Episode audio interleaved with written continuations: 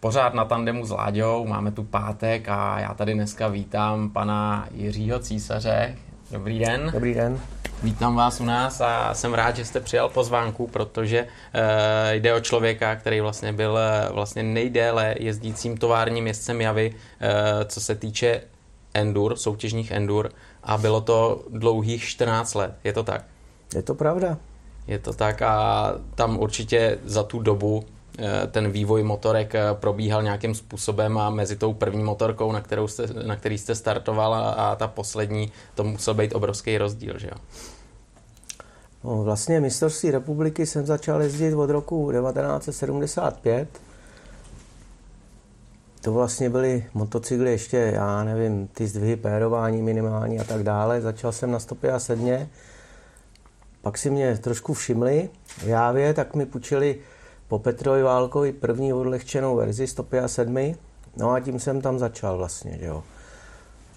Pak jsem do toho 80. vlastně prvního roku jsem jezdil 157. Pak přišla vlastně přišlo nařízení se FIEM, že se musí jezdit v trofy týmu 4 kubatury. Čtvrtou kubaturu Java neměla, tak se musela vyvinout 125 na rychlo, šoupátková tak tu jsem zase vyfasoval já, tak pak jsem jezdil chvíli 125, pak jsem přesedl na dva roky na dvě pade, pak jsem zase set na 125 až, až, roku, až do roku vlastně 89, ale to už se jezdil motor Rotax. To byl ten čtyřtaktní Rotax? Ne, ne, to byl dvoutakní Rotax. Dvoutakní, dvoutakní Rotax, aha. A zároveň i čtyřtaktní Rotaxy se pak jezdili v těch velkých motocyklech. Mm-hmm.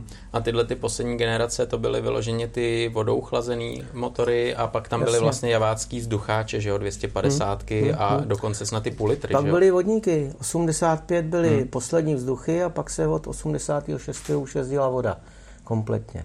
Ta motorka byla trošku z kraje taková divná,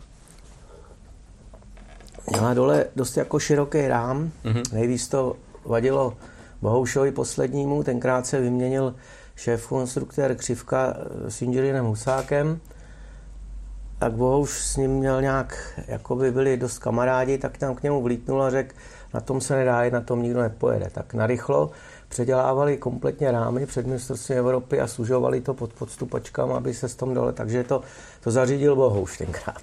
Hmm. A třeba z vašeho pohledu to byl jako správný krok, pocítil jste třeba nějakou dobrou změnu, že ta motorka najednou třeba ne, fungovala ne, ne, to bylo široký v oblasti stupaček a, a ty hluboký koleje hmm. už se s tím nedali jezdit, že jo, to prostě takhle je. Hmm. Hmm. Takže Bohouš tam zařizoval spoustu věcí takhle, taky ho trošku poškodili párkrát, že ho nepustili do trofiku, tak vždycky z hecu, z, hecku, z hecu si něco sám vylepšil no a začal, začal jako šlapat všem na paty, tak ho tam zase vrátili a bohužel jsme taky prožili spoustu dobrých let v té Dukle. No. To byla ta garnitura, vlastně, která přišla ta naše, to bylo po té vyhrávací slavné éře mašitů, mrázků, češpivů, mm-hmm. řízů, fojtíků. S těma jsem já ještě vlastně stodůlka, taky ještě mrázek, že jo. S těma jsem, když já jsem začínal, tak oni už vlastně jakoby před tím rokem 80 končili. No. A pak přišla tahle naše mladá generace, já jsem z nich byl nejstarší, no, takže Láďa Janou, že jo, Jirka Pošík, Standa Zloch, ten Standa se mimo jiné jaký proslavil na Dakaru, to se ví všeobecně. Mm-hmm. Přesně tak. Jirka Pošík, s tím jsme pak jezdili auta chvilku, jsem udělal spolujezdce, takový nejlepší asi výsledek jsme měli s tou Škodovkou 130. Jsme byli šestý na Valašské země. Mm-hmm. No, pak dělal po chvilku trenéra, pak si zařídil ten renaultský servis a, a ještě párkrát tam zazářil, si půjčil přímo z fabriky závodní auto, měl Megan Maxi půjčený, za obrovský balík peněz na dva dny, to se nedá ani, ani prezentovat. Tam, vys, tam vyšel, já nevím, jel na Šumově tadyhle nějaký ten, to jak se jezdí, ten omezený počet vložek, že jo, jak, jak jezdí jenom dokola. Ten rally sprint. Je to. Rally sprint, Mm, tak, jsme, mm. tak jsme mu to tak nějak spočítali, že tam vyšel kilometr rychlostní zkoušky na 1500 korun, jo. No, tak to je ranec. plus teda ještě k tomu pojištění a tak dále. No. A tomu jako tenkrát trošku snížili, protože vlastně si nechají dát reference, že jo, a jelikož moc těch kaslí neudělal, skoro žádnou se dá říct, tak mu to slevnili na polovičku, jinak by se to nedalo zaplatit prostě. Hmm, hmm, hmm. Hmm. Když se podíváme právě třeba teď zpátky eh, k těm továrním javám, tak eh, tam, tam byly různý modely, že jo, potom se přecházelo třeba i na jiný pérování podobně. Jak třeba vy jako jezdec tovární, tovární značky jste byl schopný ovlivnit eh, to, jakým způsobem ta java se bude vyvíjet, eh, jaký třeba tam bude mít vylepšení, jak se poslouchalo jezdce, co by si přáli, co se bude dělat podle jejich gusta.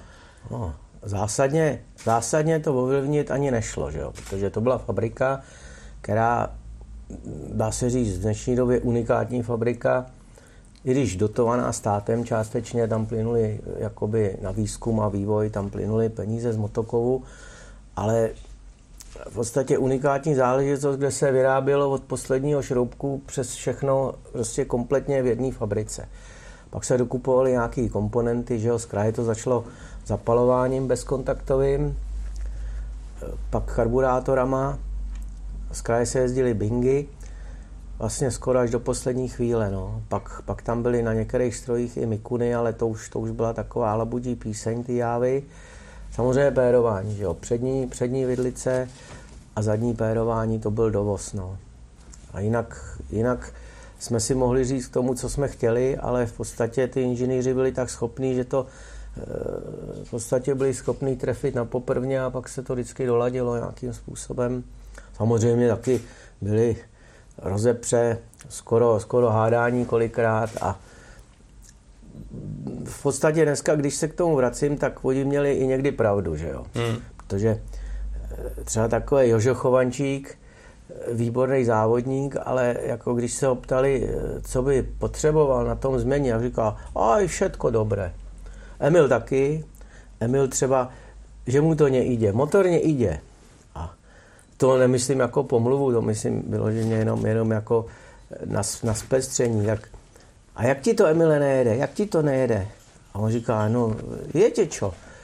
Idem hore kopcom, dám jedna I a dám dvě U. A oni říkají, no tak dobře, tak my s tím něco uděláme. 125 vyloženě, to jsem byl jako tam trošku samostatná jednotka. E, Ty motory, e, to dostal na úkol pan Pícha s panem Maverlíkem. To byly v podstatě, pan Pícha, to byl s inženýrem Tichým otec toho čtyřválce javáckého silničního, že jo, z těch mm. 80. let, 70. let. Tenkrát ten stroj předběh dobu, možná o 20 let určitě. Pak stejný princip začala jezdit Honda, že jo, ten čtyřválec takhle dové. Jenomže v té době se zadíraly kliky, zapalování nefungovalo a tak dále, protože na to nebyla tak vyspělá technika, že jo. Ty, ty zapalování jezdily nějaký motoplaty, protože z dovozu, eh, teda motoplaty, t- Tranzima slovenský. A to nešlo, to nešlo prostě nějak ovlivnit ten dovoz. No. To prostě nikdo na to nedal peníze, jak se to muselo stavět z domácích zdrojů, ale že ta motorka jela jako nejvíc z celého startovního pole, to je pravda. Že jo. Hmm. To bylo v dobách, kdy František Šťastný se, se Stašou už končili, tak pak na to najmuli zahraniční jezdce, že jo. Jezdil to Ivy, ten se na tom chudák zabil a pak to jezdil Grassetti, no. A jsou tam i jako z těch rudých práv a z těch jsou výstříčky z novin, kdy opravdu ta světová, světová prostě inženýrská elita to uznávali jako nejlepší stroj. No. Jasně, tak výsledky byly. Nelákalo vás někdy vyzkoušet si takovouhle motorku, nebo vyzkoušel jste si někdy tuhle tu silniční závodní motorku? Já, já, jsem, já jsem to, jakoby úmyslně jsem to neskoušel, ale vozil jsem se na tom párkrát, když jsem dělal dílera Suzuki, tak se pořádali ty dny otevřených dveří pro novináře, že jo. My jsme většinou jezdili v Brně, no a takže třeba jsem se svést na Supersportu šestistovce, no nevím, no, po koleně jsem nikdy moc nejezdil, ale těch, já nevím, 270, 280 to po té rovince v Brně jede, takže Zkusil jsem si to, ale nikdy mě to netáhlo moc. Jasně. A vyloženě tu javu, soutě, tu to závodní ne, to, silniční, to ne, to ne, to ne. Na, tom se, na tom se z mýho pohledu nedalo vůbec jet. Hmm, hmm. To jelo prostě, já nevím, od 10 tisíc vejš, možná ještě od 11. Hmm. Takhle ti padaly ruce z řídítek vibracema. Ty juniory vůbec, to byly, to byly chlapy, co na tom jezdili, to byly prostě tvrdý, tvrdý nátury. To jo. A jet na vodě, s těma pneumatika, který tenkrát byly k dispozici a s takovým motorem, který prostě neměl takřka skoro žádný průběh, jo, hmm. tak to... Otevřeno, zavřeno. No. Pamatuju, když jsem se učil mototechně ve Seniovce, tak tam dělal nějaký pan Špak, ten taky jezdil silnici a v té době, když už se jezdili do válce, javácký šoupátkový, tak on ještě furt na tom junioru jim stačil. Čtvrtý, pátý jezdil, pořád je proháněl. To pamatuju, že vždycky si tam na soustru lapoval válce ještě. No a, a v pátek jel na závody. Byl takový poslední soukromý jezdec. No. Mm-hmm. Tady vlastně ta soutěžní Java, já jsem se díval, vy jste eh, člen týmu, který v roce 1982 byl poslední, který vyhrál šestidenní. Vyhráli jste závody a e, tenkrát na čem jste jeli? Co jste měli za motorky? Byly to javy, předpokládám? No jasně, to jasně. Ne, nebylo, bylo nemyslitelné reprezentovat na nějakým cizím motocyklu. No, já jsem byl poslední i ve stříbrný váze, že jo, v 79. Hmm. roce. Se Zdeňkem Rukacem, s Jardou Kaulerem, který už jak je po smrti. A prostě ve, ve čtyřech jsme to tam vyhráli v Německu tenkrát v Neukirchenu až do, poslední, až do posledního závěrečného motokrosu to nebylo jasný a jsme se tahali východníma Němcema. Nakonec jsme to teda vyhráli, bohužel naposledy, že jo. Teď už to bylo 40 let, vlastně v roce 19 to bylo 40 let, co to nikdo nevyhrál. No a v tom 82. jsme vyhráli trofik, taky bohužel naposledy, no. Hmm, hodně nakročí, že jo? Hodně nakročí, no, k tomu měli kuci v tom 91. v Povážské Bystrici.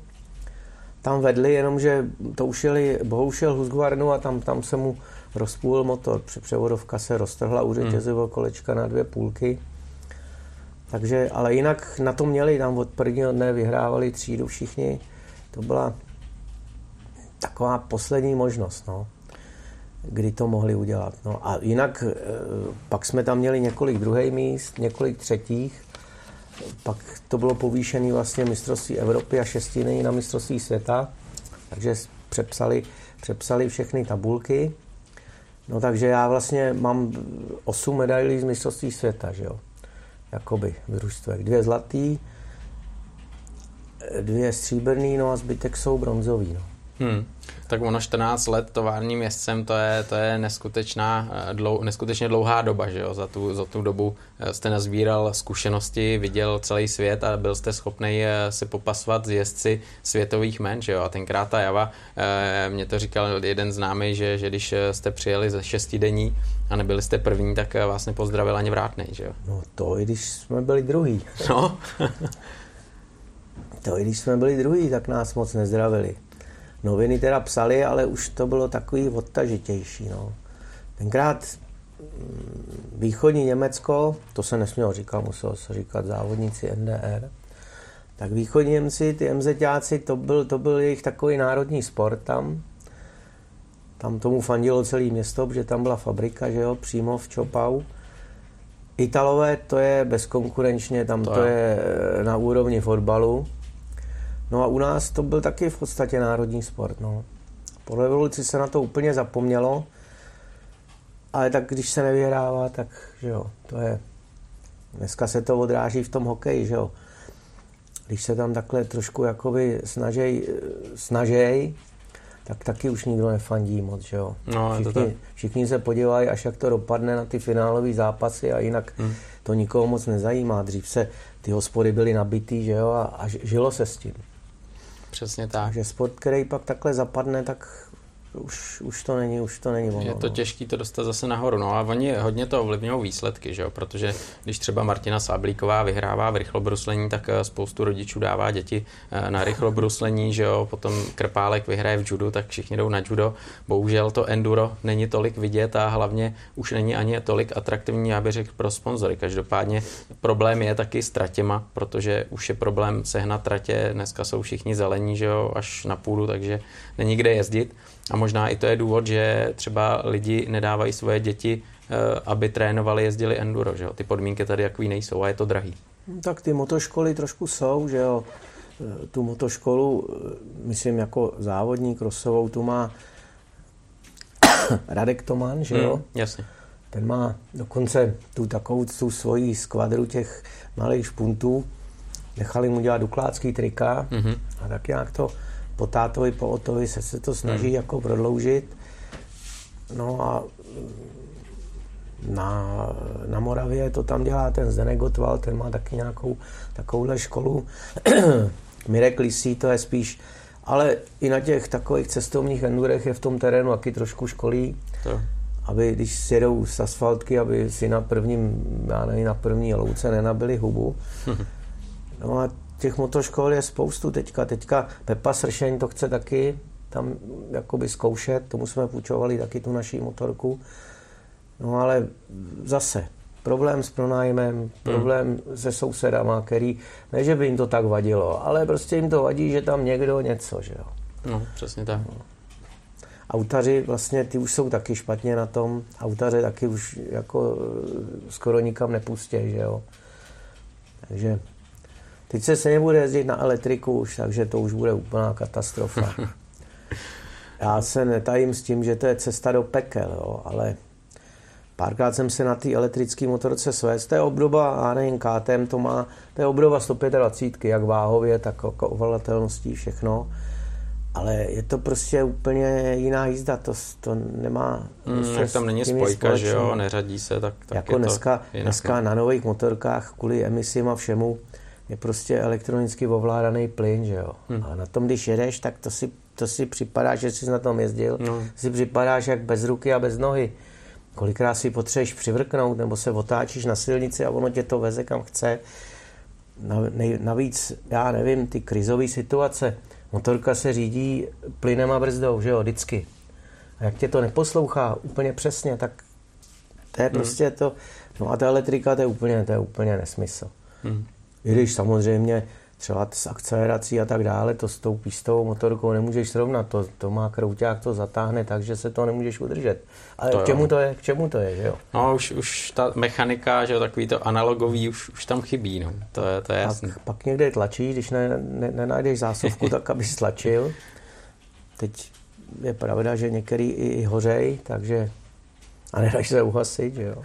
no, je to tak. Co se týče třeba vás, eh, vy jste určitě začal závodit eh, nejdřív na nějaký takový amatérský úrovni, že jo? A teprve potom si vás někdo musel všimnout, abyste se dostal do Dukly, protože Dukla to asi tenkrát byl sen pro každého závodníka a byla Dukla třeba, já nevím, Olomouc, Šumperk a asi to nejlepší středisko bylo tady v Praze. Jaká třeba byla vaše cesta, než jste se dostal eh, do Dukly a byl vlastně profi závodníkem? No já měl výhodu, já jsem začal vlastně v době učedníka, že jo, kam jsem se šel učit eh, do mototechny na Žižkov, Jeseníma 56, kde byl, to byl vlastně můj první ředitel, pan Bříza starší, že jo. Ten byl jednak eh, docela váženým a rozhodujícím činovníkem eh, na tehdejším svazarmu, autoklubu. No, takže to byl ředitel mototechně, samozřejmě od 15 na pioníru a tak dále, to začínal každý. No a tenhle ten pan Bříza tam založil eh, prostě nějaký motoristický takový oddílek a nakoupil tam Javy 90. Mhm. Na to měli tovární čísla, že jo, tenkrát byli červený ještě, no tak eh, někdo z těch učedníků byli vybraný, bylo nás asi 10, já mezi nima, tak jsme si to upravili, dali jsme si na to drapáky, no a jeli jsme, že jo. A to byl rok 73, to ale jsme nějak ještě neměli řidičáky, tak já jsem odjel v 73. soutěže jenom, jako už ke konci sezóny, No a 74 už jsme jeli celou sezónu prostě naplno.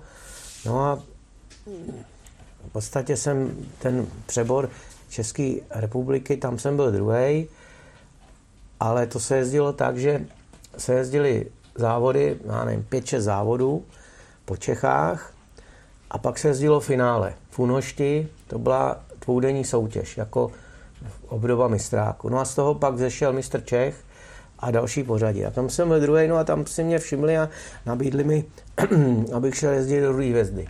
Před vojnou ještě, to bylo 17, 18. No a tam jsem začal v 75. právě mistráky na té stopě a sedmě. Pak jsem měl jít na vojnu, jenomže jsem měl problém se zápěstím nějak trošku po pádu. To bylo 76, ale to už jsem měl tovární motorku a mohl jsem jet v Rakousku šestidenně, jenomže tam e, si nehlasne nikdo tě dát, když nejseš stoprocentní, že jo. No, tak mi řekli, že ruku mám ještě špatnou, i když už jsem jezdil. Hmm. No a to už jsem měl vyfasovanou motorku, do, do klubáku zajetou všechno, no tak pak, pak jel Tomáš Petrman vlastně místo mě, ale to bylo jedno, to byly začátky, že jo. No a pak, pak už to šlo normálně, pak, pak už každý rok prostě se to bylo, to bylo vlastně 77, to jsem měl klubák, to jsme byli třetí, no a 78, 9 jsme jeli vázu, v 78 jsme byli ve Švédsku třetí a to byla taková rarita, tam jsem měl ještě s Otou Tomanem, Mirkem Pokorným a s Pepikem Císařem, mým jmenovcem. Mm-hmm. No, tam jsme byli třetí, 79 jsme to vyhráli, no a pak už jsem jezdil trofik až, až do toho vlastně 88. No. Takže ta cesta vlastně do továrního týmu přišla tím, že byly výsledky, tak okamžitě si vás vybrali a, a dostal jste se do Dukly, abyste měl totální podmínky pro trénink a mohl no, se soustředit no. jenom na to. Důležitý bylo to, že e, jsme vlastně byli profíci. No. Hmm. Sedm, ve tři čtvrtě na sedm byla snídaně v Dukle. No a pak se buď šlo posilovat, běhat, trénovat, anebo třikrát týdně motocykl. No. To, bylo, to bylo daný. Ať bylo bláto, ať byl led nebo mráz, muselo se jít jezdit. No. Hmm, hmm. Nikdo se neptal. Jasný. A tak to je dobře, že jo, protože se trénoval za každých podmínek. Tímto, a... tímto, v podstatě, tímto v podstatě tak nějak, jak bych to řekl, utužilo tu, tu povahu, že prostě musíš. No, hmm. musíš. Dneska, když oni mají ty kuci jakoby trénovat sami a připravovat se, no, tak ono prší, no tak běhat nejde, že jo. Druhý den taky běhat nejde, protože je ještě mokro, ale to říkám tak nějak obrazně, ale Aha. v podstatě to tak je. No ale když by nad ním někdo stál, tak, tak bude muset. Prostě musíš, tady to máš a jedeš, no. Hmm. V devět museli být naložený motorky a jelo se do Benešova, no. Kdo nestíhal, tak už, už, už chasák chodil a ptal se, eh, co je, co je, proč, proč to nemáš, a, a nemít to naložený, nebo to mít rozbitý, no to, no a nikdo se tě neptal, jestli si ten motor uděláš přes noc nebo, nebo kdy, prostě jsi to musel mít. Ráno nastoupený na značkách a jelo se. Krosáci to měli jednodušší, ty měli každý mechanika. Jo? Právě to jsem se chtěl zeptat, že jo? protože když tu byl třeba Petr Kovář, tak no, říkal, měl mechánu a vy no, jste si to všechno museli dělat sami tak jako no, potom i na soutěži. No, no, no, no, no to, to, to zaved tenkrát, to zaved tenkrát eh, velitel Dukl ještě pan Mošna, který prostě to takhle zaved, no. Hmm. Soutěžáci si to dělají sami, nebo fabrika mu to dělá. No a krosáci, ty mají každý mechanika. No. Tam byl Karel Rosa, to, to s ním byla taky velká sranda. Byl tam Tonda Procházka, ten dneska dělá tlumiče, ten má známou mm-hmm. firmu na mhm. to. No a ten právě pak s Petrem Kovářem jezdil po těch, po těch mistrovstvích světa, no. Hmm. Z kraje ze Zetkou a pak už měli Kawasaki, že jo. Hmm, hmm. A jak jste třeba trénovali? Měli jste šanci trénovat eh, na Kavčáku, že jo, to bylo v Benešově, to bylo asi jako to hlavní, ten hlavní, hlavní areál, tam jste si třeba tu trať eh, stavili podle svých nějakých eh, představ, nebo, nebo vám ji někdo postavil no, a jezdil? To byla rozcvička, to byla rozcvička, byly kolíky železný udělaný s navázanou fanglí, no, bažanti vzali kolíky, eh, jeden druhý bažan vzal palici, no a šlo se, šla se obejít trať, zatloukli se kolíky, to vybral trenér většinou, samozřejmě, že řekl, ať dáme kolik semle, tak třeba někdo řekl, hej to, hej to o metr dál, vole, nebo tohle, že tam byla zrovna šikmina. No a to se udělalo, obešlo, pak byla rozcvička, buď se kousek běželo, nebo se prostě to nějak protáhlo. No a pak se sedlo na motorky, jelo se, no. Ale nebyly to tréninky jenom nějaký, no. Tam nás bylo třeba 15 vždycky.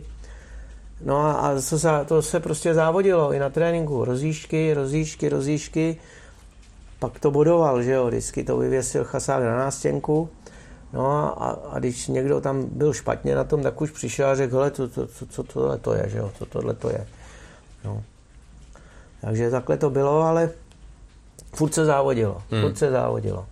Jaká jste třeba byli parta tam mezi sebou, protože vás tam bylo docela dost, eh, byli jste jako kámoši, nebo tam byla nějaká rivalita? Ne, to jako bylo úplně v pohodě všechno.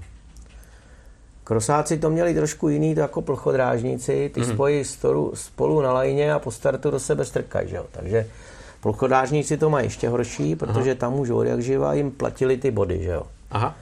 Takže tam jako na oko kamarádi, ale jinak by se zastřelili, pokousali. Jo. To, to jako tam bylo vždycky. Nemyslím to úplně ve zlým, ale bylo to tak. No a ty krosáci v podstatě taky. Ty, ty do sebe po startu strkají a tam to nebylo ono, jo. Ale jinak parta byly taky dobrá, no. A my, my jsme vlastně si každý závodí sám za sebe ve, ve své třídě, no a tam to tako, jako, myslím, že tu partu jsme měli lepší, no. Hmm. Do dneška, když se někde sejdem u piva nebo tak, tak je to sranda. Nejlepší to je, když se začne vzpomínat, no, co bylo. Jo, teď, se, a se, teď se tahají všechny ty, všechny ty věci, kdo kde někde byl a, a nemohl a pak ho vyndavali z potoka nebo něco. To jsou takový srandy, no. Já měl výhodu, že jsem to vlastně prožil celý ten, to musím zaťukat, celý ten jako produktivní závodnický věk bez jako větších zranění, abych vynechal půl sezóny nebo hmm. sezónu, hmm. nějaký šrouby do nohy, do, do rukou, nevím. Třeba ty doktoři dneska, když nás, tak všichni už chodíme k doktorům na nějaký pravidelný ty, jako zásadní problémy nemám, ale vždycky třeba, když na to dojde, tak Třeba jsem potkal doktora Pavka, světoznámýho, někde na nějaký slezině, on taky jezdí na veteránských motorkách, on aha, má nějakou aha. čízu 125 a tohle, tak, tak se na tom trošku prostě motaj.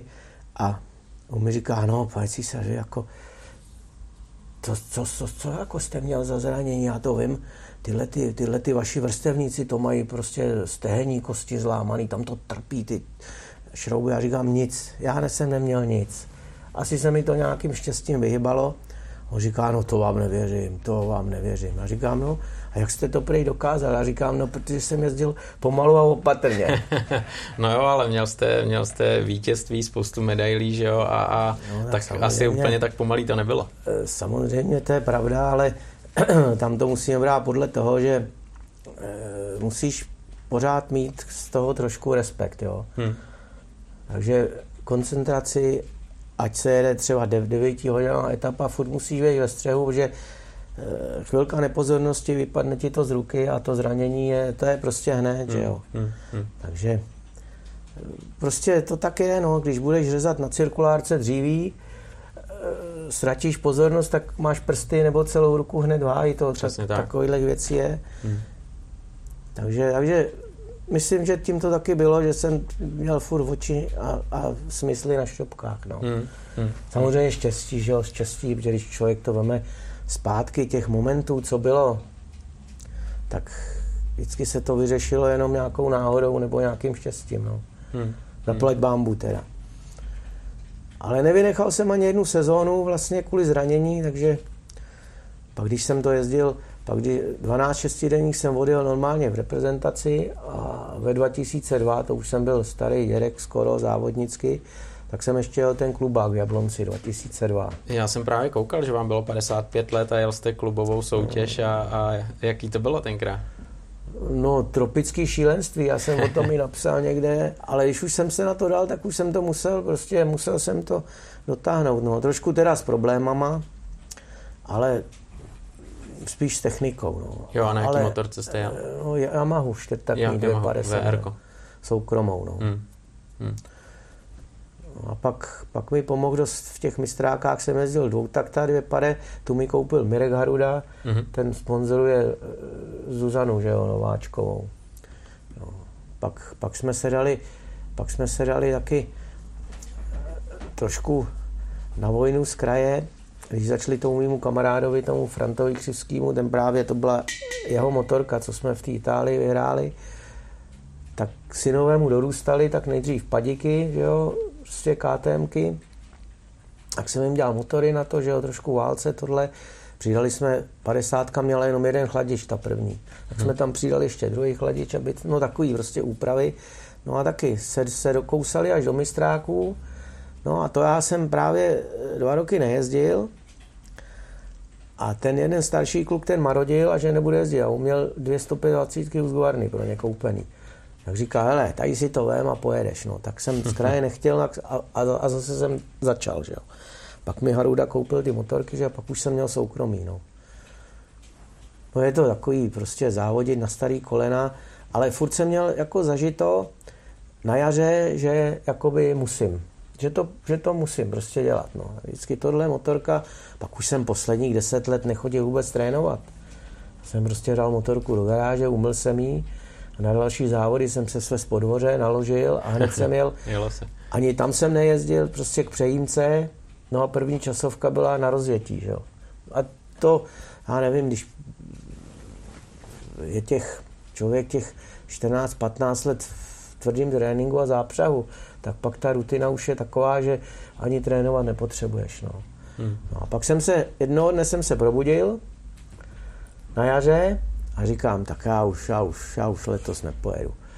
No a v poledne volal Mirek Harud a říká, hele, už tu motorku máš třetí rok, já ji musím prodat abych to nějak měl to v účetnictví, v ažuru a zasít to, tak jsem říkal, zaplať pámbu, že vy voláš. On, no co se děje? Já říkám, hele, a, a to, no tak si ji odvez, prodali a pak, pak mi říká někdy v březnu nebo v dubnu volal, hele, tak co, co budeš štít ještě? Já říkám, nic. nic, děkuji ti. Takže tím jsem skončil. No. A právě jsem přišel do hospody a zblb jsem se do té do harmoniky. No. Jo, heligonka. Teď na to hraju nějaký desátý rok, ale na to se učí člověk celý život, protože to je zvláštní nástroj, to je jak foukací harmonika, tam a hmm, zpátky. Hmm, jo. Hmm, hmm, Takže hmm. je to trošku na hlavu. Třeba nějaký i světoví harmonikáři, třeba co hrajou na ty klávesovky a tak, e, i v Americe koncerty, tak když vidí heligonku, tak prostě od toho prchají. Hmm. Ani to nevzal, ten jeden mi říkal, já to nevzal nikdy do ruky, protože už jak to vidím, tak prostě na to nemůžu hrát. No a hraje koncerty, že jo, e, světový. Tak to je něco. To je něco.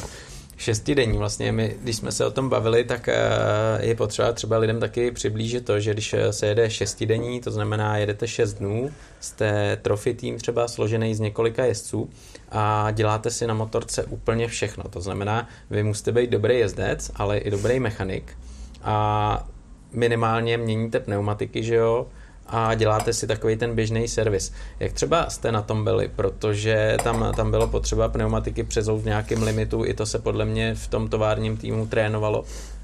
No pneumatiky, pneumatiky se dělaly i na soustředěních a, a před všechno tam byla e, prostě tvrdý drill, no. Eh, tam byl i, i předpis nějaký, tak si přijel do časovky, musel si zout a obout gumu zbytečně, že jo, to měřili, hlídali, kdo to jak umí, mm-hmm. kdo to neuměl, tak si to musel zopakovat. Ty pneumatiky, myslím, to byla ta nejmenší záležitost, mm-hmm. jo. Mm-hmm.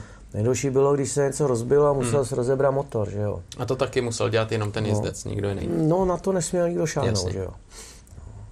Já jsem, já jsem dvakrát měnil válec, tenkrát na 125, ale tam to bylo úplně jednoduchý. To, bylo, to byl šoupátkový rozvod, takže karburátor nebyl na válci, ten byl vedle. A hlava byla sešroubovaná s válcem dohromady a to celý čtyřma svodníkama na mhm. motor, na karter. Mm. Takže dvě pérka, sundal si vejfuk, jedna osmička šroub, to bylo za 20 vteřin dole. Mm. Povolil si, povolil si dva svorníky a sundal si to. Že jo. Jeden ocelový kroužek, takže naladit to na zámky, tak si to tam picnul zpátky, tak to už si jel. Jo. Trošku, trošku problém byl s tím, že když se, když se dával jiný píst, tak tam měla volně sypaný jehličky v ojnici a mm-hmm. ta ti tam nesměla spadnout. Jo, že tu už si nevydal někdy. To mm. prostě hned rejha ve válci mm. a končíš. Jo. Mm. Mm. Zetka a všechny ostatní i cizí motorky tam měly prostě vždycky klec. Ale já prostě si stála furt za tím, že tam ty sypané jehličky budou. No. Hmm. Hmm. Takže pomocný čep, že jo. No ale to je jedno. Hmm. Do poslední chvíle i jávy, 6, 6, 3, 4, 8, ty, ty to prostě měli taky sypaný jehly, že jo. Furt. Hmm. Hmm. Hmm. Taky spoustu frajerům to tam napadalo, že jo. Výbrus si tam dával, šláp na to a rejha ve válci a šel si znova, šel si znova pro nový písty s válcem, s Výbrusem. No. Hmm. Když jste třeba řešil nějakou největší jakouhle komplikaci během nějaký soutěže, nějaký šestidenní ve světě, že třeba už to bylo nahnutý, že, že končíte a podařilo se to třeba dát dokupy? No, to bylo jednoznačně v Anglii 83 na šestidenní. Měli trofik, Láďa Janouš se tam nějak nedostal do nominace, ale jel taky 125 a jel klubák. Mm-hmm. A jel, jel pět minut za mnou. No a tam e, se stalo, že zales zámek u písního čepu a jak ten, kanál, a jak ten písní kroužek šmrncal o kanál, tak to ztratilo kompresi, že jo. Tak že to, že, že to mám bez komprese, tak ještě jsem to tam nějak tlačil, no to jelo chvíli, no jelo to na plný plný, no, tak nějak jsem objel ještě jednu časovku a tam bylo skoro kus silnice a že to nebyl tak náročný terén. A to bylo v druhém kole, třetí den a pak už e, jsem věděl, že další časovka je, jsou bažiny, tam, ne, tam bylo nemyslitelné s tím zajet. Jo. Mm. Tak jsem prostě to sundal, tam byl starý kvěch, to bylo štěstí, v časovce měl komplet nářadí, mm. tak jsem sundal válec a čekal jsem, že jo. A jak přijel, to byl ještě vzducháče, a jak přijel Láďa Janouš, tak přijel a říkám, dělej, vole, sundavej válec. No. A on, co, co? A říká, no musíš mi dát válec, protože válek mě hledá, nemůže mě najít s válcem náhradním. Tak on to sundal, dali to do hadru, dal mi to tenkrát, to byla časovka, tam to bylo namíchaný z doprovody východní Němci všichni na sobě a asi si to nikdo jako nevšiml, no. Tak on mi dal válec, hodil si na to hadr, no. Já jsem to prostě přehodil písty s válcem Tenkrát jsem chyt asi 20 minut celkem. No. Tak to není špatný, 20 no, minut. bronzová no. to byla, no, ale jinak jsme byli druhý, no. Hmm. Za hmm. Švédama, takže... No a taky nemuselo být nic, že jo, kdyby to nedopadlo. No jasně, no, tak to byla taková největší komplikace. A to samé se ve čtvrtek stalo mladým Kvěchovi. Mm-hmm. Takže ty písty byly nějak asi špatně udělané. No. Tenkrát se vrtaly zámky normálně. No, tak stane se, no, ale mohlo se to stát třeba na mistráku nebo na Evropě a nemusí to je ten zákon, to, vždycky, nemusí který platí. Se, musí se to stát na šestidenní zrovna, že jo. Hmm. Tak to byla taková největší komplikace, no. Hmm. Co se týče třeba e, zemí, protože to šestidenní se jezdí po celém světě, že jo, nejen v Evropě, ale i e, za mořem, jak se říká, tak uh, jste cestoval určitě, kde se vám třeba závodilo dobře a kam jste si říkal, hele, tam nejedu, tam je horko, prach, to motorce nesedí. No, nejtěžší soutěže byly většinou Francie a Itálie. Jo. Vedro do kopce z kopce, samý kamení. Itálie zase, Itálie zase taky do kopce z kopce, ale tam navíc ještě se jezdí ty oslí stezky takový. A eh, ono je vedro, je 30 nad nulou a v tom lese ty kameny jsou opocený a to klouže jak na ledě. Jo. Hmm. Ty Italové to uměli vždycky. Hmm Navíc ještě tenkrát to musel trošku podhustit a, a hrozil ti průraz že jo, a, a defekt pneumatik. Dneska už tam obuješ ty gumový houně do toho a můžeš, jet, kudy, můžeš jet kudy chceš. Mm. Na tom jsem si taky už, už pak zajezdil ke stáru, že to neexistovalo nic jiného, že jo. Takže když tě stojí mistrák 5000 korun, platíš si to ze svýho a vypadnout kvůli píchnut, píchlý pneumatice, tak ty prachy prostě za ty musí dáš. No. To je jasný. No. A to, je, to bylo prostě úplně o něčem jiným. Tam to namíříš a jedeš, že jo. Hmm. Hmm. Nemusíš se starat o nic. I když ty motorky jsou, jsou dneska tak, tak rychlý, ty motory jsou, jsou tak bezvadný, že pérování, všechno, že přejedeš takovýhle schod, shooter a nic se ti nestane, že jo. Hmm. Tam to bylo nemyslitelné, přes takovýhle, kde dneska jedeš 60 km rychlostí, tak tam si třeba v roce 75 ještě tlačil. Jo, protože hmm. to, to hmm. prostě to nešlo s tou motorkou. Hmm. Dneska namíříš a jedeš, no. Hmm, hmm, hmm, hmm. Takže Itálie, Francie, to byly takové ty těžší soutěže a ono se závodilo, no, Povážská Bystrice, Povážská Bystrice, tam z pravidla pršelo Aha. a tam, tam je ten jíl, to je jak na ledě, no. Hmm, pak hmm. se vyjedou v hluboký kole, pak začne svítit sluníčko a jak se z toho začalo takhle pářit, tak už si šláp a nemohl tu botu vyndat z toho bláta. Jo. No. Teď kole je hluboký, tak prostě jak na lyžích jezdit, no to bylo, to bylo vždycky. Ta povážská ta zaskočila i ty největší piloty většinou. Ale třeba vám asi tenhle ten povrch nebo tohleto bahno sedělo víc, protože jste to trénovali tady, na rozdíl třeba od povrchů, který byly v Itálii, možná no, i třeba někde v Jižní Americe a podobně. To je jasný. Nejhorší byl písek, no. Písek, to, bylo no. zase to Holandsko, tohle, v tom se jede zase zvláštní technika, ale dá se to naučit všechno. To trpí i motorka, naučit, že jo, v tom písku, že jo, řetězovka, brzdy, všechno, takže tam člověk musel být opatrný, šetřit to, aby, aby dokázal dojet do cíle. Spíš brzdy v tom písku, no. Brzdy. Jinak, jinak dneska ten řetěz nemusíš ani mazat, celý Hmm. týden možná. To, ty řetězy jsou tak kvalitní, že no hlavně v té Evropě, v té Evropě se závodilo jakoby pravidelně, furt na stejných místech. Jo. V Itálii byly dvě místa, buď se jezdilo tadyhle eh, kolem Bergama, nebo Alano Piave, že jo. Mhm. To, to se jezdilo celý léta, Španělsko taky, ale Escorial, nebo tam vždycky někde u Madridu až nahoře. Francie taky, že jo, tadyhle kolem Lyonu, pod, pod Lyonem. Takže to bylo prostě, to bylo prostě takový tradiční místa, takže když už tam člověk jel několikátý rok, několikátou sezónu, tak už přesně věděl, kam jede a mohl se na to jako i psychicky připravit, jo. Když pršelo, tak si věděl, že na těch šutrech se jede líp, než když, než když je sucho, že jo, protože ty šutry ti opršej a i když je na tom bláto, tak to tak neklouzalo, že jo. Když to mm, třeba v Německu, když začalo pršet, nebo u nás povážsky, tak už si věděl, že a pozor, to tak louka spasená od, od krav, na ní rychlostní zkouška, to se nedalo obět. Pro některý ty cizince, speciálně Italové, to moc neuměli na blátě. A ty prostě, ty prostě byli úplně nemocný, ty z toho měli hrůzu. tak tam jste je vyškolila. Většina motokrosařů, to je zajímavý taky, který přišli jako z motokrosu hned na soutěže, tak taky z toho měli strach. Jak začalo pršet, tak z toho měl strach vůbec, aby to objel. Že jo? Hmm, hmm. Ale stačilo pár soutěží na blátě a už se vždycky, už se vždycky chytali. No.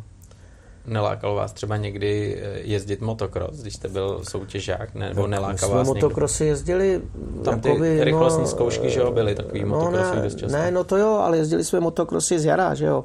Hmm. Z jara jsme jezdili ty televizní motokrosy Hmm. i s krosákama, no a to nám právě nahrávalo, že většinou byl sníh, klusko a nebo bláto, no. Jo. Já jsem jich taky pár vyhrál, těch televizáků.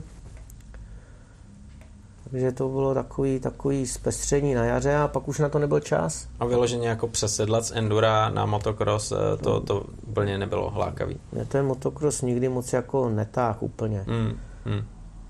To enduro je jaký pestřejší, že jo, a, a vlastně vy tam jedete i motocrossové pasáže, pak jedete takový ty technický. No, jasně, no. Trénoval jste třeba trial tenkrát, protože trial to je taky hodně ovládání motorky, že jo, ty Jsem kameny. netrénoval, ale, ale jako něk, některé ty pasáže na těch tratích v lese, to je jako spíš triálový. No. Občas musíš slíst, potlačit, ale to tlačí všichni. Hmm, No. hmm, hmm, hmm. Takže ten motocross mě někdy moc moc netáh, ani ty šlapačky, to tak nějak. Je Jasný. Byly to dřív, že že jste musel taky cestovat hodně, co se týče závodu Španělsko, Francie. Eh, Dneska je to všechno profi, že jo. Závodník má svoje zázemí, má karaván, obytňák, ale já myslím, že tenkrát všechno jste si museli všichni odřít jako sami, že jo. Dojet tam, eh, asi, asi jste nelítali, že No, Jsme jo. měli centrální autobus, že jo, v tom měli závodníci, vzadu byly naložený motorky, no a pak byly doprovodné auta, většinou ty javácký Avie a Mhm. tam měli náhradní díly a některé motorky vezli, no takže to byla výprava taková, to bylo centrálně řízený, no, spalo se většinou v hotelu, dneska mají všichni svůj, svůj bydlik, v tom si spějí, že jo. Hmm. Takže tenkrát to bylo jiný, no. Bylo to jiný, možná lepší nebo horší, to podle toho, z které strany to kdo bere, no.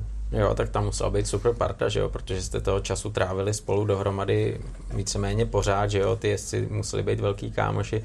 Měl jste třeba nějakýho eh, kámoše, který byl jako váš eh, jeden z největších kámošů z té party a třeba dodnes se stýkáte a jste kamarádi. No, my se stýkáme skoro všichni, no, Mhm. ale co, co jsem teď jako po závodech prožil nejvíc asi s tím Láďovem s tím Frantou Křivským, ten odjel teda šestidenně jenom jednu v Povážský, 82, a to si dělali srandu, že mi veze náhradní díly, protože startoval v klubáku 4 minuty za mnou, nebo, nebo 5.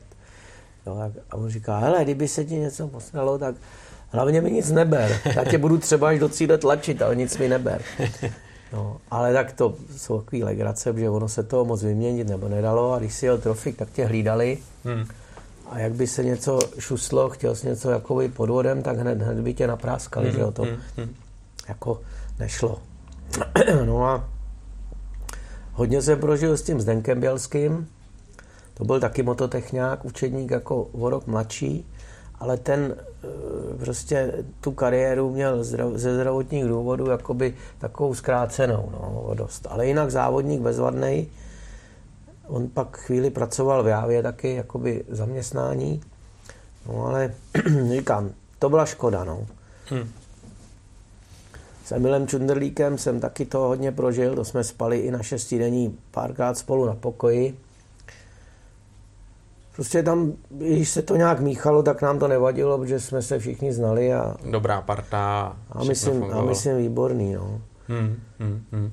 Když vlastně jste měl ty soutěžní tovární javy, tak uh, měli měl jste třeba nějaký svoje speciální úpravy, co jste si třeba vždycky vyžadoval, a nevím, třeba sedlo nějaký jiný, nebo, nebo vyloženě to bylo všechno? Sedlo bylo možnost si nechat udělat, tam byl hmm. čalouník Mirek Melichár, hmm. No a ten prostě ti udělal sedlo, jaký si chtěl, to nebyl problém. Jo. Ale já jsem většinou, jak bylo ta, ta standardní věc, tak jsem na tom vždycky jel. No. Něco si tam připravil páčky, jestli Jasně. je chceš nahoru nebo dolů. A nevím, pak jsme si na to dávali rychlopal, že jo, od Magury. Ten já tenkrát ještě neměla v začátcích. No a hlavně bylo důležitý plynový lanko s teflonem, že jo. To chodilo úplně výborně, no. Hmm. Hlavně to fungovalo i za deště. No. Ty, ty javácký rychlopaly tenkrát, eh, to lanko bylo normální, že udělaný z domácích zdrojů a jak pršelo, tak, tak ten šlem s tím blátíčkem se, se ti do toho dostal, že za chvíli si nemohl přidat plyn. Že? Takže když se jelo, nevím, tři, šest vany na blátě, tak spousta kuků šlo zájmu z toho, že to musel, no. ale tam bylo nejhorší, to nešlo jako namazat, jo. To jsi musel to lanko dát nový, opravdu. Úplně vyměnit komplet. No, ale, ale eh, spí se do karburátoru, když všude prší a ještě hmm. to je šestidenní. Hmm. Tam, kdyby se ti něco stalo, nějaký bláto nebo smítko, nebo nedej bože, jsi něco ztratil, tak, tak ti nasadí takovou psí hlavu, že už se nesvezeš. To prostě, to prostě tak bylo, no. Člověk musel na jistotu, že no. všechny tyhle ty věci. Ono se, i, ono se i o těch starších závodníkách, dneska to jsou sedmdesátníci, je to Ciel, Karabas nebo Jasanský a tyhle ty kuci, do, do dneška se stýkáme, jako to pak řeknu. A tak e, tam třeba někde někdo, ještě na těch kombajnech starých, když jezdili, tak zapalování, že jo, problém s dobíjením, tam byla baterka ještě, no. A teď to nemohl spravit nějak, tak už měl body, spoustu bodů třeba v trofiku, no a někdo přišel a díval se na to i z doprovodu nebo z manažéru, jo. No a pak se to večer hodnotilo a co ty, ty jsi tam byl, tak co s tím dělal? No otočil s tím jak s vypínačem a bylo to hotový. A od té doby se tomu jezdcovi 15 let se mu říkalo, že s tím otočil jak s vypínačem. A těžko se dostával do stříbrný vázy, jezdil furt klubáky, protože s tím tenkrát otočil jak s vypínačem, tak to bylo daný, že to neumí spravit. se to s ním táhlo. Při, přitom to tak nebylo, jo. Hmm. No a takovýhle hlášek bylo spoustu. No a s těma staršíma jezdcema se setkáváme. Eh, po letech jsme si řekli, že už nejezdíme, takže uděláme si takový enduro, ale na kolech. Tři časovky a rychlostní zkouška. To mi říkal Jirka Hejník. No, tady jsme se motali kolem Prahy, u, u, toho, u toho, tady v Hradonicích jsme to jeli a pak jsme i na točný dva ročníky, ale pak jsme se uchýlili do Únoště právě tomu Frantovi Křivskému, tam se taky právě dost jezdilo soutěží. Hmm. Dneska už na tom křivoklácku tě nepustějí, ani ne, s kolem tě tam nepustějí no. skoro. No to je jedno, takže vždycky se to tam schází, že jo. Tyhle ty sedmdesátníci, Rabas, třeba Cihelka, těm je přes 70 ty šlapou jak, jak z partesu, ty s mladýma prostě to. A teď už děláme třídu, vždycky jsme říkali, musíme udělat kubaturu přes 60. Pak říkáme, no uděláme to do 65 a vejš. No teď už děláme kubaturu přes 70. A i tak jich tam jede třeba teď už 10, jo. To je slušný. Ten Petr Brábník, ten můj kamarád, ten spíš se, jako se známe přes veteránský auta, tak ten jezdí ten nějaký ten kap těch jako nakezej ty další závody po lese, já nevím, 30 kilometrů a takhle, já nevím, jak se to jmenuje. Ty cross country, No, no, no. enduro i na kolech, jako. No, no. A ten, eh, já nevím, tam v, v kubatuře od 60 do 70 byl v tom seriálu několik let zpátky do pátého místa, jo. Jeden, jeden rok třeba vét, ale pak, pak byl i druhý, protože jeden závod nejel. Takže dětkové statečný, železný. Jako. To teda jo, to teda jo. Železný. My tady máme nádhernou, nádherný pohár a není tak starý, je to rok 2018, tuším, je to tak? 2.18. Tak to byla jedna z parádních akcí, já jsem na to koukal na takový sestřih, kde jste se sešli parta, že jo, závodníků, kteří jezdili tu špičku českého endura a zase jste si zazávodili a co na tom bylo pěkný, tak eh, jste jeli zase na dobových motorkách, že jo, byly to ty javy, který jste vodili tenkrát jako špičkový materiál, tak dneska už jsou to hodně cený veteráni. Eh, Máte všichni ty motorky doma? No já motorku nemám. Ten můj kamarád, co, co mi půjčil toho sadílka klasického, tak ten ji má, ten ji koupil taky omylem od nějaký vdovy, ten si to koupil a celkem ta motorka nejela vůbec terénu, jo. Tam, má, tam má nějakých 12 km na tachometru, víc to nemá, jo. To je něco. Tak jsme to ošolichali, vyleštili nádrž, ten zašlej hliník a to, no. Takže jsme jeli, jsme jeli eh, dva týmy, to bylo předpis jako do, do 55 a, a třeba vejš. Tak já jsem jel s Emilem Čundrlíkem, eh, s Emilem, s Jirkou Pošíkem. A co jsem to říkal? No právě ten tým, co jste udělali a jel jste na té javě, co jste měl půjčenou a, a jestli právě No, ty kluci ostatní... Já jsem jeli- jel Emil Čundrlík, Jirka Pošík a Jirka Stodůlka. Aha. No. A tam je to zajímavé, to pořádá, to pořádá ten motoklub Bergamo. Tam je Claudio Teruzzi, to je jakoby dost majetný člověk.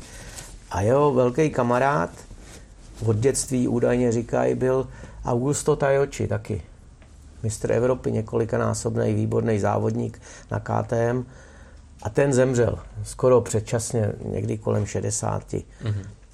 A na jeho počest on uspořádal tohleto vlastně, že se pojedou na starých strojích, pojedou se trofy týmy a stříbrný vázy, jo, čtyřčlený. No, takže stříbrná váza jakoby byla přes 60 a mladí byli, no, takže a, a tam, tam bylo i kritérium toho motocyklu, stáří. Jo, že to Takže bylo. my vlastně jsme museli mít ještě ty staré jakoby sadílky s hliníkovou nádrží a mladá generace ta vlastně jela už, už na těch novějších bitrakách a tak dále. Hmm.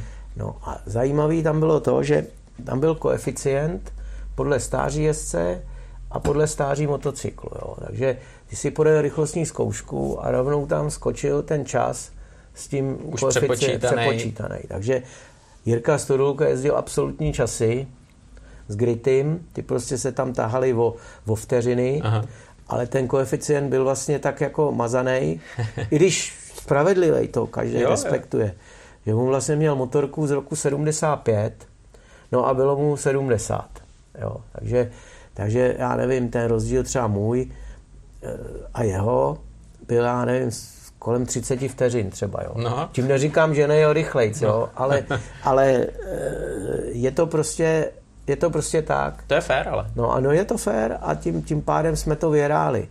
Chtěli to vyhrát Italové, ale přece jenom jsme to tam překousali, takže eh, takový mezinárodní poslední vítězství asi s Javama. Jo, tam musela být super atmosféra, že jo, No to jo, protože to vlastně to šlo jo. o zábavu, i když, když sednete na motorku, tak je to tam, že jo, jste závodník, všichni Hlavně jsou ty závodníci. Italové tomu fanděj, že jo? to je furt ještě tam národní sport.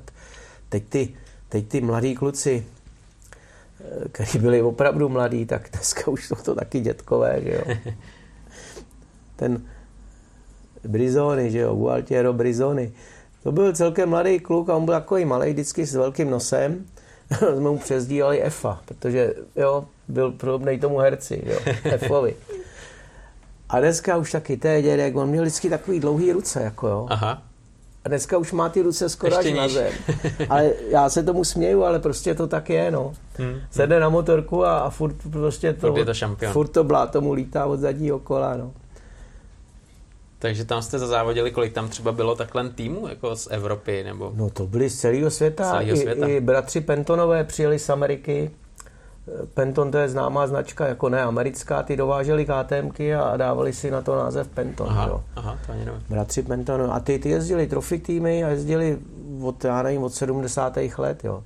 Tak ty přijeli taky, taky dětkové, jo. Tam dokonce s nima máme i nějakou fotku. No, pak, pak se tam vrátil, já nevím, Thierry Char, Charbonnier, přijel tam, přijel tam Štefan Petr Hanzel, že jo.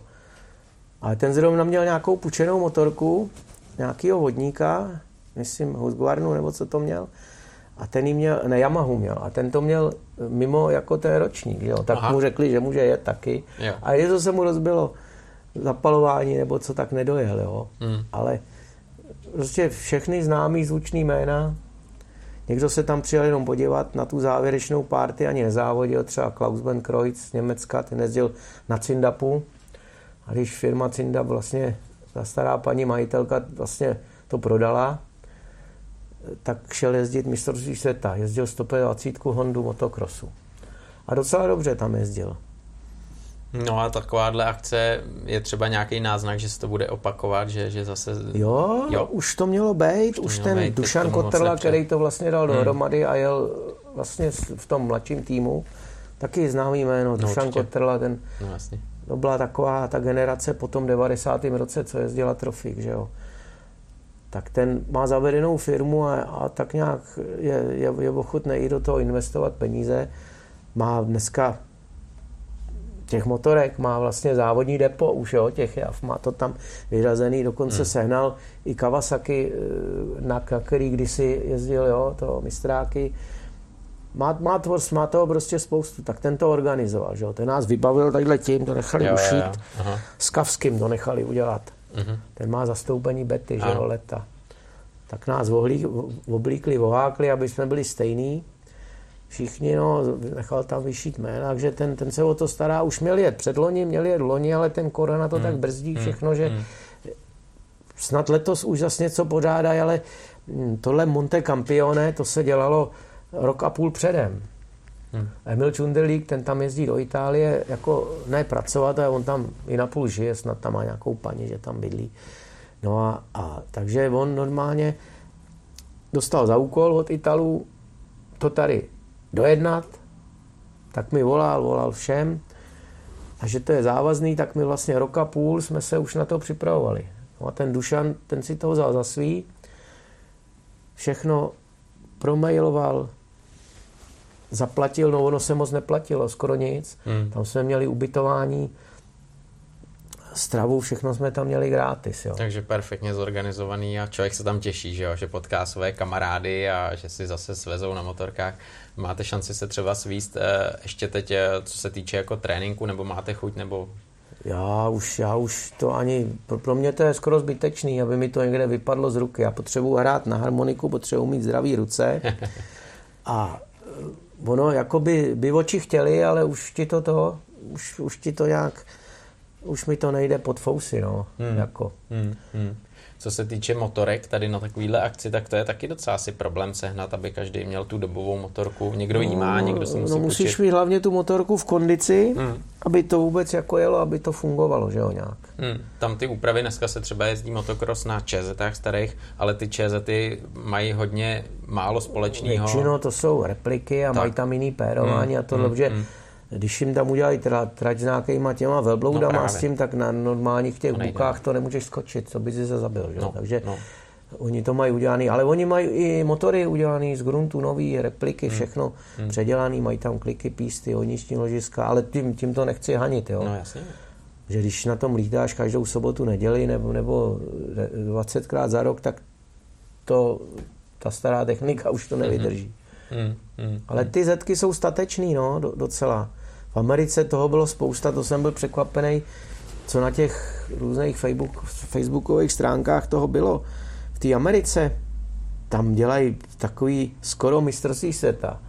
No a to, tam stálo depo a tam bylo těch zetek krosových, každá je replika Jaroslav Falta, to je jasný, hmm. jo. Některý jsou jako vyloženě po Faltovi, protože ho mají podepsaný na nádrži. Hmm. No ale těch motorek bylo opravdu pár, těch bylo se dá spočítat na, na, na prstech obou rukou, jo. Hmm. Opravdu těch, s kterými on závodil. Pak takových těch tréninkových a těch horších, to, to se nepočítá, ale těch fabrických bylo opravdu málo, no. Hmm. To, co říkáte, tréninková, fabrická, tak eh, když jste jezdil eh, továrnou, tak jste měl nějaký tréninkový motorky. No, a měl z Loňska vždycky. Vždycky Loňská byla tréninková a na závody byla úplně připravená komplet nová. A stačila vám třeba jedna motorka na sezonu? No, jo. Jednou jsem měl stopy a sedmi dvě, ale to bylo takový, jako jsem si mohl vybrat, kterou chci. Tak jednou jsem jezdil mistráky, pak jsem si nějakou vzal na Evropu, ale jinak většinou se to objelo s jednou motorkou ale jako e, i bez generálky motoru, jo. Hmm. To hmm. prostě se ani nerozebíralo. Člověk tomu věřil. A ty aby byly spolehlivý asi, že jo? Tenkrát jako nebyly tam třeba nějaký velký boty, co by, co by se... No tak byla to, to, jak jsem říkal, že ta fabrika vyráběla vlastně, že to bylo unikum, že se tam v té fabrice vyrábělo všechno od píky, tak e, tam bylo takový krédo, e, tu, tu soutěžní motorku skonstruovat tak, aby se dala jednoduše rozebrat a jednoduše složit. Že jo? A to byl základ. Protože tam si mohl šroubovákem a, a něčím jednoduchým vyndat převodovku a dát tam jinou. Hmm. Sice to bylo, stálo to nějaký čas, ale hmm. nemusel si hlavně vyndávat motor z rámu. Všechno dělal jako z boku. Sundal z víko a už tam byl. Že jo? Hmm. Spojka se jezdila suchá. Jo, takže si sundal víčko, ty lamely se daly vyměnit za tři minuty. Jo? Hmm. hmm. Si tam, cvak si tam lamely, péra a jel si dál. Hmm. Když to všichni to měli ve voleji, že jo? takže tam, když to někde připálil tu spojku, tak to musel celý sunda rozebrat. Teď to měli komplikovaný, že tam to měli šroubama. Teď obrácený přítlačák třeba, no. Co jste třeba všechno vozil sebou v ledvince, nebo hmm. moc to asi nebylo? Vez se šroubová, klíč na kolo, bombička na nafouknutí, duše montpáky, víc se nevozilo. Hmm. Ale ono to ani nebylo potřeba, pokud si někde to nevolámal si nebo něco, tak to prostě, to prostě, já jsem moc nářadí nepotřeboval nikdy. Hmm, takže žádný velký šroubování, kromě té Anglie, jak jste zmínil, nebylo potřeba. No tam zase byl Vercajk v časovce, to už byly pravidla jo, odlehčený, že si měl použít, že jsi mohl používat Vercajk, který byl v časové kontrole, jo. Mm-hmm. Předtím to bylo tak, že jsi musel výst jako všechno sebou, jo. Mm. Ale i tak si to moc nepotřeboval. Takže válec a hlava to bylo zablombovaný, tenkrát ještě v těch 70. letech, takže stejně jsi nepotřeboval speciální Vercajk, protože jsi to nesměl rozebrat, jo. Tam byly blomby, hotovo, nazdar. Hmm. Takže když se něco stalo vevnitř, tak si automaticky končil. Hmm. Hmm. Hmm. Já jsem se někdy dočet, že vaší vášní nejsou eh, jenom motorky, ale jsou to i traktory, svobodáci a právě heligonka. Tak eh, to je asi to, co vás baví v tuhle chvíli nejvíc, že jo? No, bavím se tím, no.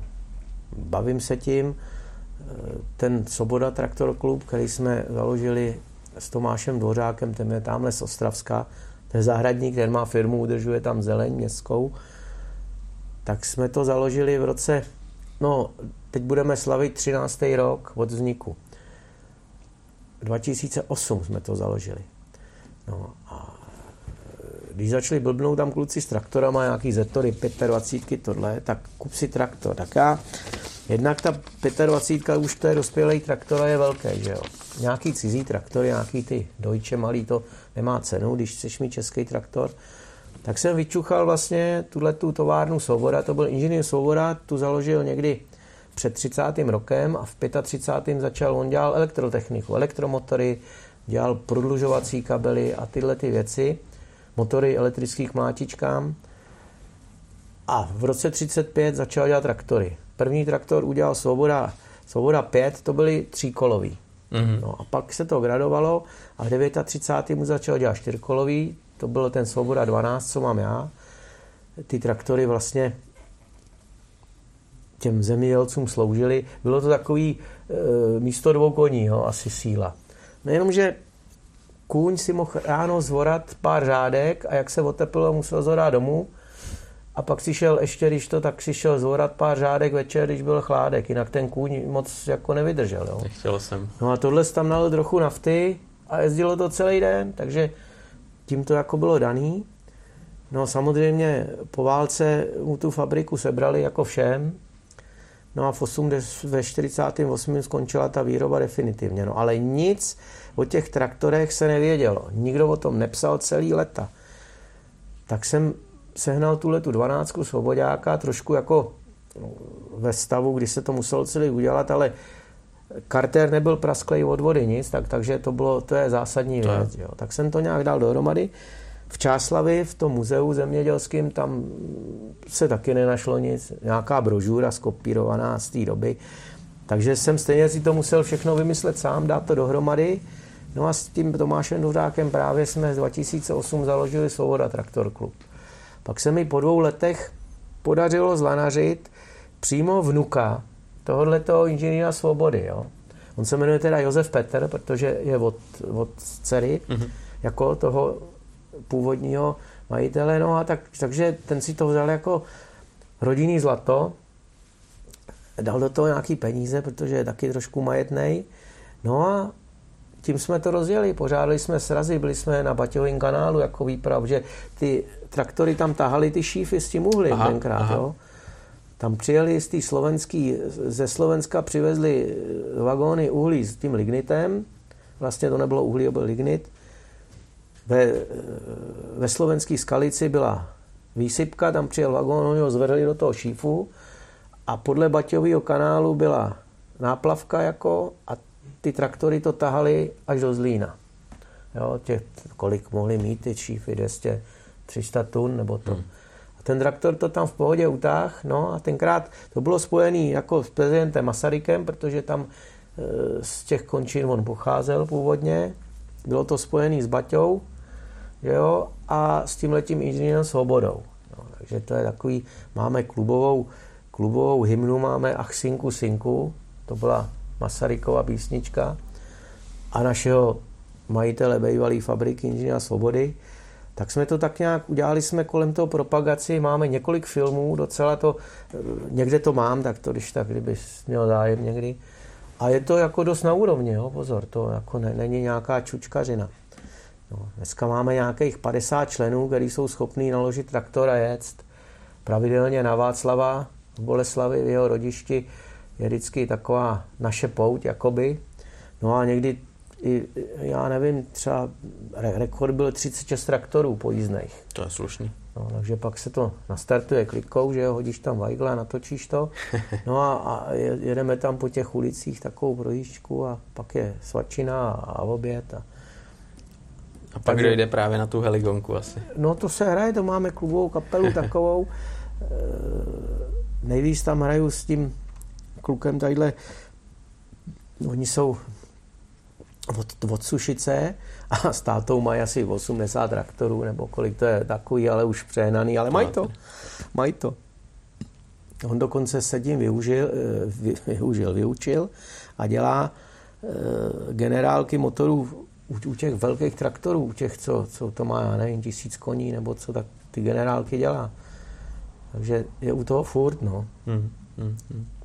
Vám se vlastně přezdívalo Malý car. Mě by zajímalo, jak eh, jste tuhle tu přezdívku dostal, kdy k tomu došlo. No, Josef, Josef, vlastně ten můj jmenovec, ten je o 10 let starší, o 12. No a tomu říkali caré od jak živa, že jo. No a hmm. když jsem nastoupil já, tak to museli nějak rozlišit ty fabrický, jak byl malý a velký, no. Jinak s růstem je možná menší o kousek ještě než já, jo, takže to nebylo podle podle nějaký vejšky. Ale tak, takhle si to ty fabrický prostě eh, rozdělili a od té doby se to traduje. No. Takhle už to bylo. Co se týče toho endura, eh, když sledujete dneska, jak, eh, jak funguje enduro, jak se závodí, co tomu říkáte té situaci u nás? No, je to trošku, trošku katastrofa, no ale hlavně, jak se jezdí svět a, a ta Evropa, to je strašný, já už, já už jsem tak rád, že to nemusím nikdy jezdit třeba ty extrém testy, tohle, no to je, to je prostě nesmysl. Samozřejmě museli to enduro nějak spopulárnět hmm, hmm, pro lidi, pro diváky, hmm. vybrat nějaký vstupný, dejme tomu, no a aby ty jezdce viděli zblízka, že jo, že dřív se to jezdilo, tam tě ráno odmávli, tak. jezdili se dvě kola, 150 km jedno kolo, tak ty si objel a za 4 hodiny si až teprve přijel, že jo. To samý v těch různých časovkách, takže dneska už je to nezáživný, jednak tak dlouhý kolo ani neuděláš, protože tě Hmm. nikam nepustěj. No a jednak, jednak je to o tom, že ta popularita musí být, jo. Hmm. Jak začali motocross, no motocross dobrý, tak aby ještě na tom jako byl, bylo to komerčně lepší, tak začali jezdit ty stadion crossy, že jo.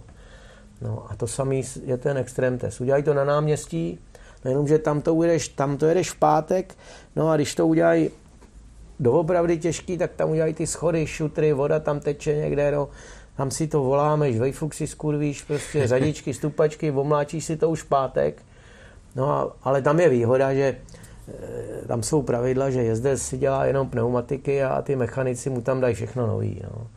To když se jede svět, tak on dojede, on dojede v sobotu do cíle, přezouvá si gumy a ty tam dají všechno nový. Chladiče, všechno, všechno mu dají nový. Jo. Hmm. Hmm. No, jak to bylo nemyslitelný, že jo. Dřív prostě No, dřív byly jo. za prvý tratě jiný a, a motorky i předpisy, že jo, to všechno Když- bylo jiný. A... Když je pravda, že ty jezdci, co jezdí to mistrovství světa, to je úplně o něčem jiném. Jo. Dneska, když je vidíš na té vložce, tak se dřív jezdili na jezdy zatáčky, na louce, od, odkloněný zatáčky, jak jedeš prostě zvenku dovnitř a to. Dneska on jede, on snad ani nezatáčí. To, je- to je takový trap, že je to úplně někde jinde. No. Mm, tak Úplně ona i jinde. technika, že jo, je úplně jiná, že jo, to, ten jezdec taky je na tom jinak, protože to všechno určuje technika No, a tratě, že jo. Úplně někde jinde to je dneska. Hmm, hmm, hmm. V dnešní době vy se motorkám pořád věnujete, že jo? U motorek jste pořád a pracujete ve firmě, která dělá čtyřkolky a motorky. Eh, Jak vidíte dneska ty dnešní motorky, když, když to porovnáte, ten vývoj, to je, to je neskutečný fofr, že jo, to, co bylo a je dneska. Neskutečný fofr je to hlavně z toho důvodu, že ty vůbec celosvětové předpisy o emisích to všechno tak tlačí do, do slepé uličky, že za chvíli už to bude úplně směšná záležitost, protože speciálně na motocykl ty všechny prvky, které snižují emise, už není kam dávat. Jsou dvě, tři, čtyři řídící jednotky na všechno ostatní, že jo. A nevím, jak to ještě může jít dál, no. Když ta motorka je velká, typu nějakých těch Afrik a toho, tak se to tam prostě ještě někam vejde. Ale na těch malých motorkách pro, dejme tomu, pro, pro mladý nějaký lidi, pro ženský, tak tam už to není doopravdy kam dávat, no. Tak Hmm, hmm. nevím. Asi se fakt bude jezdit na tu elektriku, ale to už jsem říkal, to je cesta do pekel, že jo? To je cesta do pekel. No já jsem v téhle firmě začal vlastně skoro před 20 lety s tím, že jsme začali dovážet eh, z Číny taky čtyřkolky pracovní. Z kraje to byly Linhaje. A pak se to rozjelo takovým způsobem, že jsme přibrali druhou značku CF Moto. Linhaje jsme pustili k vodě, protože to už, už nebylo konkurenceschopný. No a od té doby to děláme prostě, no. Ne, nemusím se tajit s tím, že se jich prodávalo tisíce za rok. Z kraje jsem to dělal jenom já, tu techniku, to znamená od vyndání z bedny až po distribuci k zákazníkovi, jenomže pak už to bylo opravdu tolik, že se to nezvládalo, tak se k tomu přibírali lidi, lidi, lidi. Dneska je nás tam 18 a, a, a je to už tak na hraně. No. Hmm. Sklad za buchví kolik milionů náhradních dílů, že to mít musíš. Teď ty modely se střídají, vylepšují, takže musíš mít i na ty staré, i na ty nové modely. Teď ti měnějí skladové čísla, tak to musíš čárový kódy, všechno. Je, je to ukrutná záležitost, teda s kterou nemám zaplať pámu nic společného, tam jsou od toho lidi, ale eh, fofry to jsou. No. Hmm. A teď vlastně k těm čtyřkolkám, který děláme řadu let, nám před pár lety přidali motocykly. Výrobní závod prostě, který už je dělá dávno ty motorky, ale teď nám to dali ve felem a musíme to dělat taky. No. Takže Takže u motorek jste pořád a divize motocyklů se rozjela. No, uvidíme, jak to půjde dál, protože na ty čtyřkolky to je blíž, spíš bych řekl, jako k autu, mechaničina. Když někde, nedej vodě, někdo něco ošoupne, odře, tak to ani ty lidi neřešejí, protože s tím stejně vozejí dříví z lesa, někde s tím tahají vozejky. Ale ten motocykl, to je prostě pro každého majitele miminko, který si hejčká, nejradši by u toho seděl, když na tom děláš. nesmíš nic ožvejknout, protože na ty čtyřkolce, dejme tomu, to není ani vidět, že ty šrouby jsou všechny stejný, většinou na šesti hran. Tady u těch motorek jsou vozdobné šroubky, křížové šroubáky, jak mu to ožvejkneš, tak to jak pěs na oko hned to vidí. Jasně. Takže je to, já už teda s těma motorkama, já jsem dělal dílera Suzuki, že jo, takže s tím mám zkušenosti. Taky jsem byl dva roky nejlepší díler, jednou tam zapsaný. Jsem prodával sám, sám jsem prodával nějaký kolem 80 eh, motorek třeba za rok, když celá dealerská síť jich prodala 350 třeba, že jo. Mhm. No ale to už je, to už je historie, to je zapomenutý, to byl rok, nevím, 98, 9, 2000. To právě taky se přecházelo právě z karburátorů na vstřikování. No už to začalo taky diagnostika, tohleto, tohleto. Ale říkám, spoustu zákazníků jsem měl fajnšmekrů, no tak jsem měl v dílně kulatý stůl, kafe, no tak když si tam chtěl sedět, to normálně tě nepustil nikdo, že jo, tě nepustí nikdo. Ale je to taky tím, já nechci se nějak chvástat, ale prostě musíš být trošku silný v kramflekách, abys to dělal tak, jak se to má, že jo. Aby si nevzal na volejový filtr sikovky a tak. no. Že ty lidi to vidějí a pak už se to... Motorkový, motorkový zákazník je vlastně divný. Nemyslím to zlé nebo hanlivě, ale je divný. Že jsou, jsou příběhy, že e, přijede, je spokojený, poděkuje a příště jede jinam. Že jo? Mm-hmm. Tam zase řekne, že ty jsi to udělal špatně, ale pak jede zase jinam a on objede pět nebo šest různých e, servisů, až pak se najednou vrátí a zase říká o tom, jak všude byli oni špatní. A jde další kolečko. No, ale to už se musí, to už se musí naučit vlastně v téhle branži člověk poslouchat jedním uchem sem a druhým tam a ani na ně nebejt naštvaný. Hlavně, že jim to spravíš, jsou spokojení a hlavně musí přinést peníze, aby si žil, že jo. Přesně tak. O tom to je. Tak, o tom to tak. je, no. No tak jo, tak já vám moc krát poděkuju za povídání, za přiblížení toho, jak se závodilo, za ty úspěchy, které jsou za vámi vidět a 35 sezon, že jo, motocyklový závodník a to je neuvěřitelný, to prostě, aby člověk byl zdravý, ve formě a vlastně 12 sezon nebo 14 sezon v továrním týmu, to je taky neuvěřitelný. Tak já budu přát hodně elánů, zdraví, štěstí, ať to všechno funguje, klape a ať vás motorky pořád baví a budu se těšit, až zase vyrazíte na ten sraz eh, závodníků, veteránů a přivezete zase tu perfektní eh, vázu, protože to je krása a rádi se na to podíváme a určitě rádi si i poslechneme, jak eh, zahrajete na tu heligonku, která opravdu taky už nějaký ten rok pamatuje, jako ty motorky, na kterých tam potom závodíte. Já vám moc krát děkuju. A taky děkuju za pozvání.